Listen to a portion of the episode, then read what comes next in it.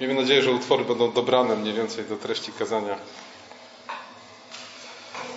W liście do Rzymian czytamy w 12 rozdziale, 9 wersecie. Miłość niech będzie nieobłudna. W 12 rozdziale, w 10 wersecie czytamy Miłością braterską jedni drugich umiłujcie. A chwilę później, w 13 rozdziale, od 8 wersetu czytamy Nikomu nic winni nie bądźcie, prócz miłości wzajemnej. Kto bowiem miłuje bliźniego, zakon wypełnił. Przykazania bowiem nie cudzołóż, nie zabijaj, nie kradnij, nie pożądaj i wszelkie inne w tym słowie się streszczają. Miłuj bliźniego swego jak siebie samego. Miłość bliźniemu złego nie wyrządza. Wypełnieniem więc zakonu jest miłość. Z kolei jeden z tekstów przewidzianych na dzisiejszą niedzielę, fragment, który czytał Bogumił z pierwszego listu Jana, z piątego rozdziału. Tutaj czytamy następujące słowa. Dzieci Boże miłujemy, jeżeli Boga miłujemy i przykazania Jego spełniamy. Na tym bowiem polega miłość ku Bogu, że przestrzega się przykazań Jego, a przykazania Jego nie są uciążliwe. Bo wszystko, co się narodziło z Boga, zwycięża świat, a zwycięstwo, które zwyciężyło świat, to wiara nasza. A zatem będę dzisiaj mówił o braterskiej miłości i o wierze, która zwyciężyła świat. Wiara jest w centrum listu do Rzymian. Zdanie, które możemy uznać za serce listu do Rzymian, to oczywiście zdanie sprawiedliwy z wiary żyć będzie. Na tym koncentruje się apostoł Paweł. Na wierze, która prowadzi nas do Boga. Na wierze, przez którą jesteśmy zbawieni. Ewangelia, o której mówi Paweł, Ewangelia, której wykładem jest list do Rzymian, to moc Boża ku zbawieniu każdego, kto wierzy. To moc Boża ku zbawieniu, które dziedziczy się przez wiarę. Apostoł Paweł wyjaśnia nam, w jaki sposób ze zbuntowanych grzeszników, dzięki wierze, przez wiarę, stajemy się dziećmi Boga. Wyjaśnia nam, w jaki sposób poprzez swoje słowo Bóg wzbudza wiarę w naszych sercach. Taką wiarę, która nas zbawia. List do Rzymian jest wykładem Ewangelii. Wykład ten zbudowany jest według schematu, który znamy, z którego korzystamy w naszym zwiastowaniu Ewangelii i który półtora tysiąca lat po apostole Pawle wykorzystali autorzy katechizmu heidelberskiego. Zapewne pamiętacie. Katechizm heidelberski zaczyna się od pytania, w czym znajdujesz jedyną pociechę w życiu i wobec śmierci? W tym, że ciałem i duszą należę do mojego Zbawiciela. A z czego powinieneś sobie zdawać sprawę w związku z tym? Z trzech prawd. Z ogromu własnego grzechu i niedoli, ze sposobów, w jakich zostałem, wyzwolo... w jakich zostałem z nich wyzwolony i z wdzięczności, jaką winien jestem Bogu za to wyzwolenie. Od wieków chrześcijanie zwiastują Ewangelię według tego schematu. Najpierw mówimy o grzechu i jego konsekwencjach, o niedoli. Potem mówimy o sposobie, w jaki Bóg nas z tej niedoli wyzwala, z łaski przez wiarę, a potem odpowiadamy na pytanie, jak żyć.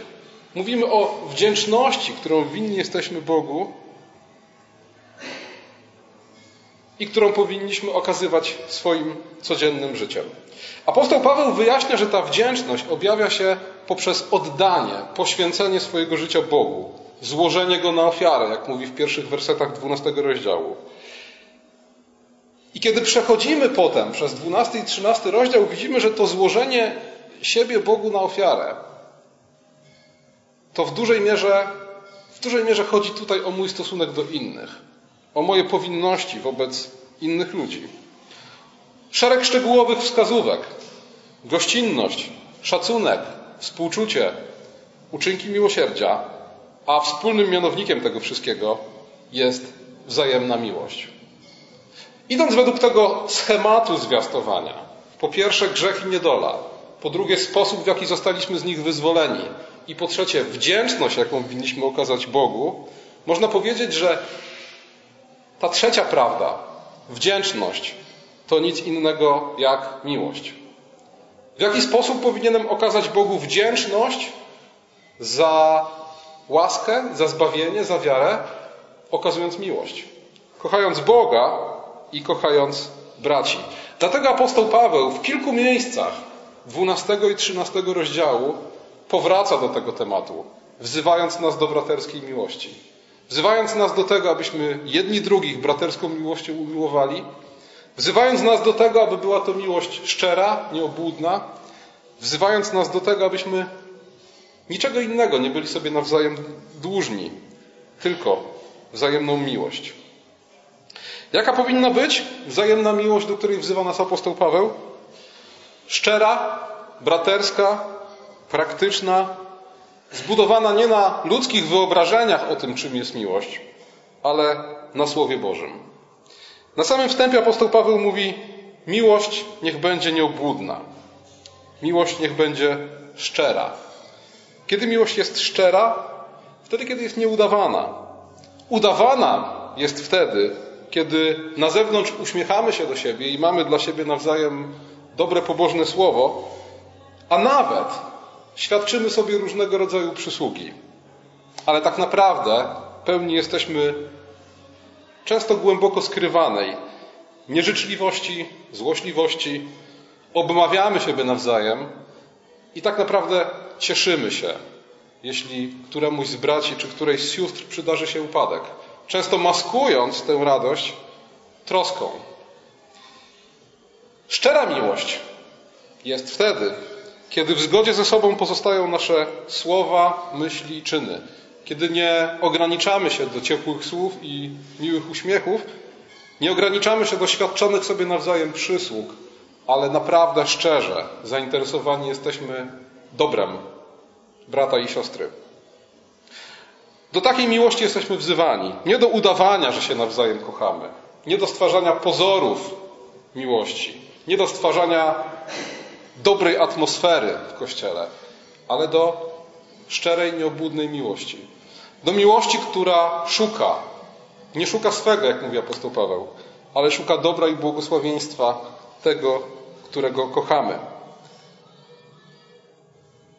Miłość szczera to taka miłość, która przejdzie próbę, która we właściwym czasie okaże się praktyczna i braterska. Apostoł Paweł mówi, że mamy umiłować się miłością braterską i też warto odpowiedzieć sobie na pytanie, co to znaczy. W pierwszym liście Jana, w trzecim rozdziale czytamy, że mamy się nawzajem miłować. I apostoł Jan mówi, nie jak Kain, który wywodził się od złego i zabił swego brata. A dlaczego go zabił? Jego uczynki były złe, a brata były sprawiedliwe. Każdy, kto nienawidzi swego brata, mówi apostoł Jan, jest zabójcą. A prawdziwą miłość poznajemy po tym, że On, Chrystus, oddał życie swoje za nas i my winniśmy życie oddawać za braci. Jeśli zaś kto posiada dobra tego świata, a widzi brata w potrzebie i zamyka przed nim serce swoje, jakże może mieszkać w nim miłość Boża? Nie miłujmy zatem słowem i językiem, ale czynem i prawdą. Z tego fragmentu wynika, że mamy dwa rodzaje braterstwa, dwa modele braterstwa. Jeden, ten kainowy, prowadzi do tego, że brat zabija brata. Drugi, ten chrystusowy, prowadzi do tego, że brat oddaje swoje życie za brata. I co ciekawe, ani jedno, ani drugie nie pojawia się na początku. Kain nie zaczyna od tego, że zabija swojego brata. Tak jak Chrystus nie zaczyna od tego, że oddaje swoje życie za braci. W jednym i w drugim przypadku koniec drogi jest raczej konsekwencją jest kresem drogi, którą z jednej strony Kain, a z drugiej strony Chrystus wybrali na samym początku. Kain na początku nie był bratobójcą. Kain zaczynał jako zazdrośnik, jako zawistnik.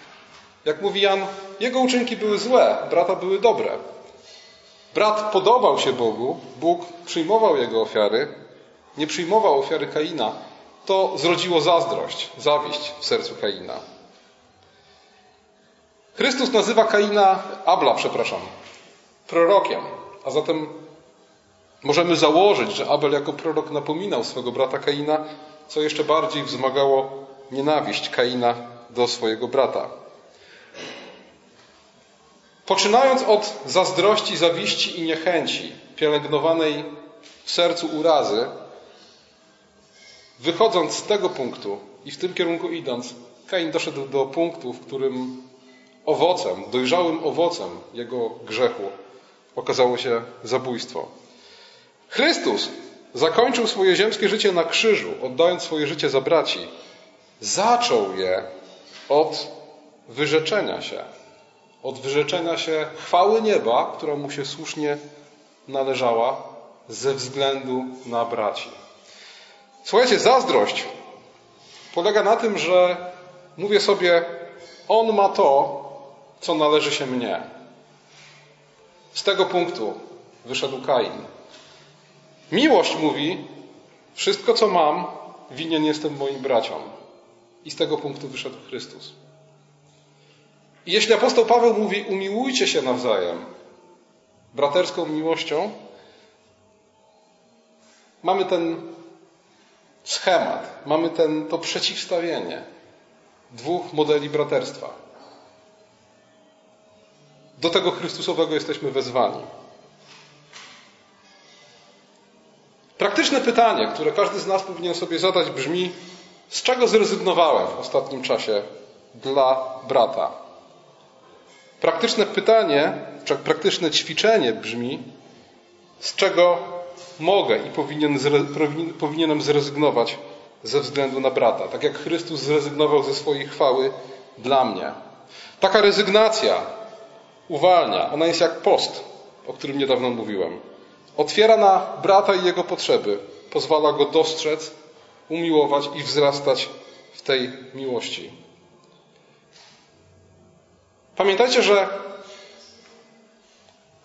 każdy krok w relacjach z braćmi i siostrami jest albo krokiem w kierunku, w którym szedł Kain, albo krokiem w kierunku, w którym szedł Chrystus. Niechęć, zazdrość, obojętność na potrzeby braci, chowanie urazy, nienawiść to jest droga Kaina. Rezygnacja, oddanie tego, co mam, rezygnacja z tego, co mam dla brata, to jest krok na drodze Chrystusowej. W fragmencie, który czytałem z pierwszego listu Jana, czytamy: Jeśli kto posiada dobro tego świata, a widzi brata w potrzebie i zamyka przed nim swoje serce, jakże może mieszkać w nim miłość Boża?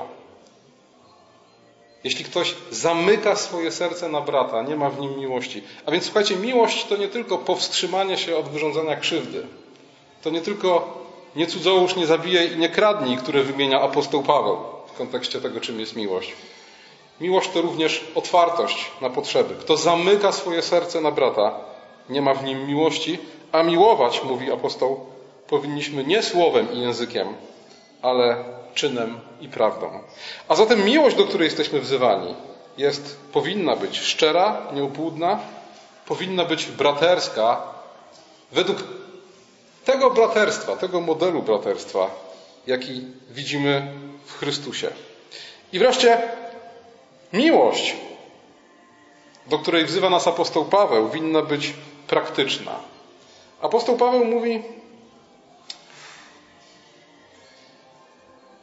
Przykazania nie cudzołóż, nie zabijaj, nie kradnij w tym jednym słowie się streszczają.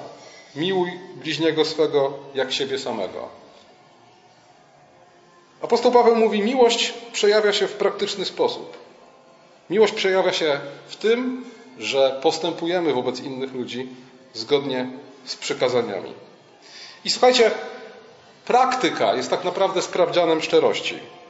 Miłość niepraktyczna i nieszczera, a zatem nieprawdziwa, obdarza tym, co nic nie kosztuje, na przykład pustym słowem, pustym gestem. Miłość szczera i praktyczna obdarza tym, czego brat, siostra naprawdę potrzebują, nawet jeśli, albo zwłaszcza jeśli oznacza to koszt, który musimy ponieść. Znacie słowa apostoła Jakuba z jego listu. Jeśli komuś brakuje odzieży czy jedzenia, co da, że powiedzcie, że powiecie im idźcie w pokoju, najedzcie się i ogrzejcie, jeśli nie dacie im tego, czego potrzebują.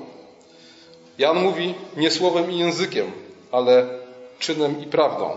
A zatem praktyka, to w jaki sposób w rzeczywistości postępujemy wobec naszych braci i sióstr jest sprawdzianem szczerości naszej miłości.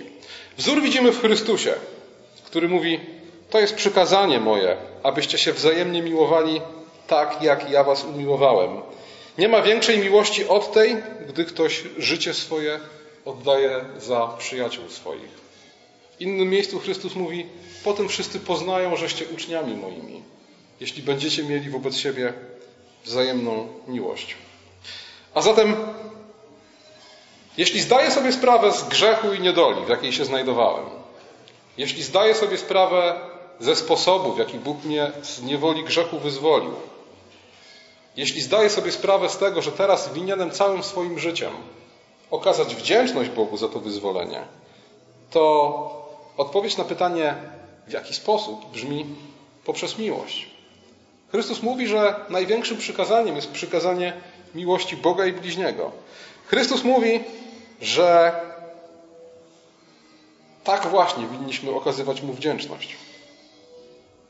Apostoł Paweł wzywa nas do braterskiej miłości, wzywa nas do tego, żeby ta miłość była szczera, żeby była braterska w tym Chrystusowym rozumieniu i żeby była praktyczna, żeby, okaza- żeby okazywała się nie w gestach i słowach, ale w niesieniu prawdziwej, realnej pomocy sobie nawzajem, w okazywaniu sobie nawzajem miłości w praktyczny sposób. Poprzez wzajemną pomoc, poprzez uczynki miłosierdzia, poprzez postępowanie wobec siebie nawzajem, zgodnie z Bożymi przykazaniami. I słuchajcie, we fragmentach, które czytałem dzisiaj, z tych fragmentów jasno wynika, że zarówno miłość wobec Boga, jak i miłość wobec bliźniego objawia się nie inaczej, jak poprzez przestrzeganie Bożych przykazań. Na tym bowiem polega miłość ku Bogu, pisze Jan w pierwszym swoim liście, że się przestrzega przykazań Jego. Z kolei w kontekście miłości bliźniego apostoł Paweł pisze: Przykazania wszystkie w tym jednym słowie się streszczają. Miłuj bliźniego swego jak siebie samego. Miłość bliźniemu złego nie wyrządza, wypełnieniem więc zakonu jest miłość. I to jest ta ostatnia, o której wspominałem, cecha prawdziwej miłości. Ona jest szczera, ona jest braterska, ona jest praktyczna i wreszcie ona jest zbudowana nie na naszych wyobrażeniach o tym, czym jest miłość. Bo nasze wyobrażenia o tym, czym jest miłość, mogą nas zaprowadzić w jakiś ślepy zaułek. Miłość może się okazać nierozsądna. Miłość się może okazać demoralizująca dla tego, komu ją okazujemy. Ale Słowo Boże mówi nam, że postępować wobec kogoś z miłością oznacza postępować według Słowa, a to na przykład oznacza we właściwym czasie odmówić pomocy komuś, kto jej nadużywa, we właściwym czasie napomnieć tego, kto grzeszy. Tego wszystkiego nie może zabraknąć w prawdziwej miłości. Miłość musi być zbudowana na Słowie, musi być zbudowana na przykazaniach, musi być zbudowana na Bożym prawie. W jaki sposób mamy okazywać wdzięczność Bogu? Kochając Boga i bliźniego. W jaki sposób kochać Boga i bliźniego? Poznając Jego Słowo i stosując je w praktyce. Postępując względem Boga i względem bliźnich, tak jak uczy nas tego Boże Słowo.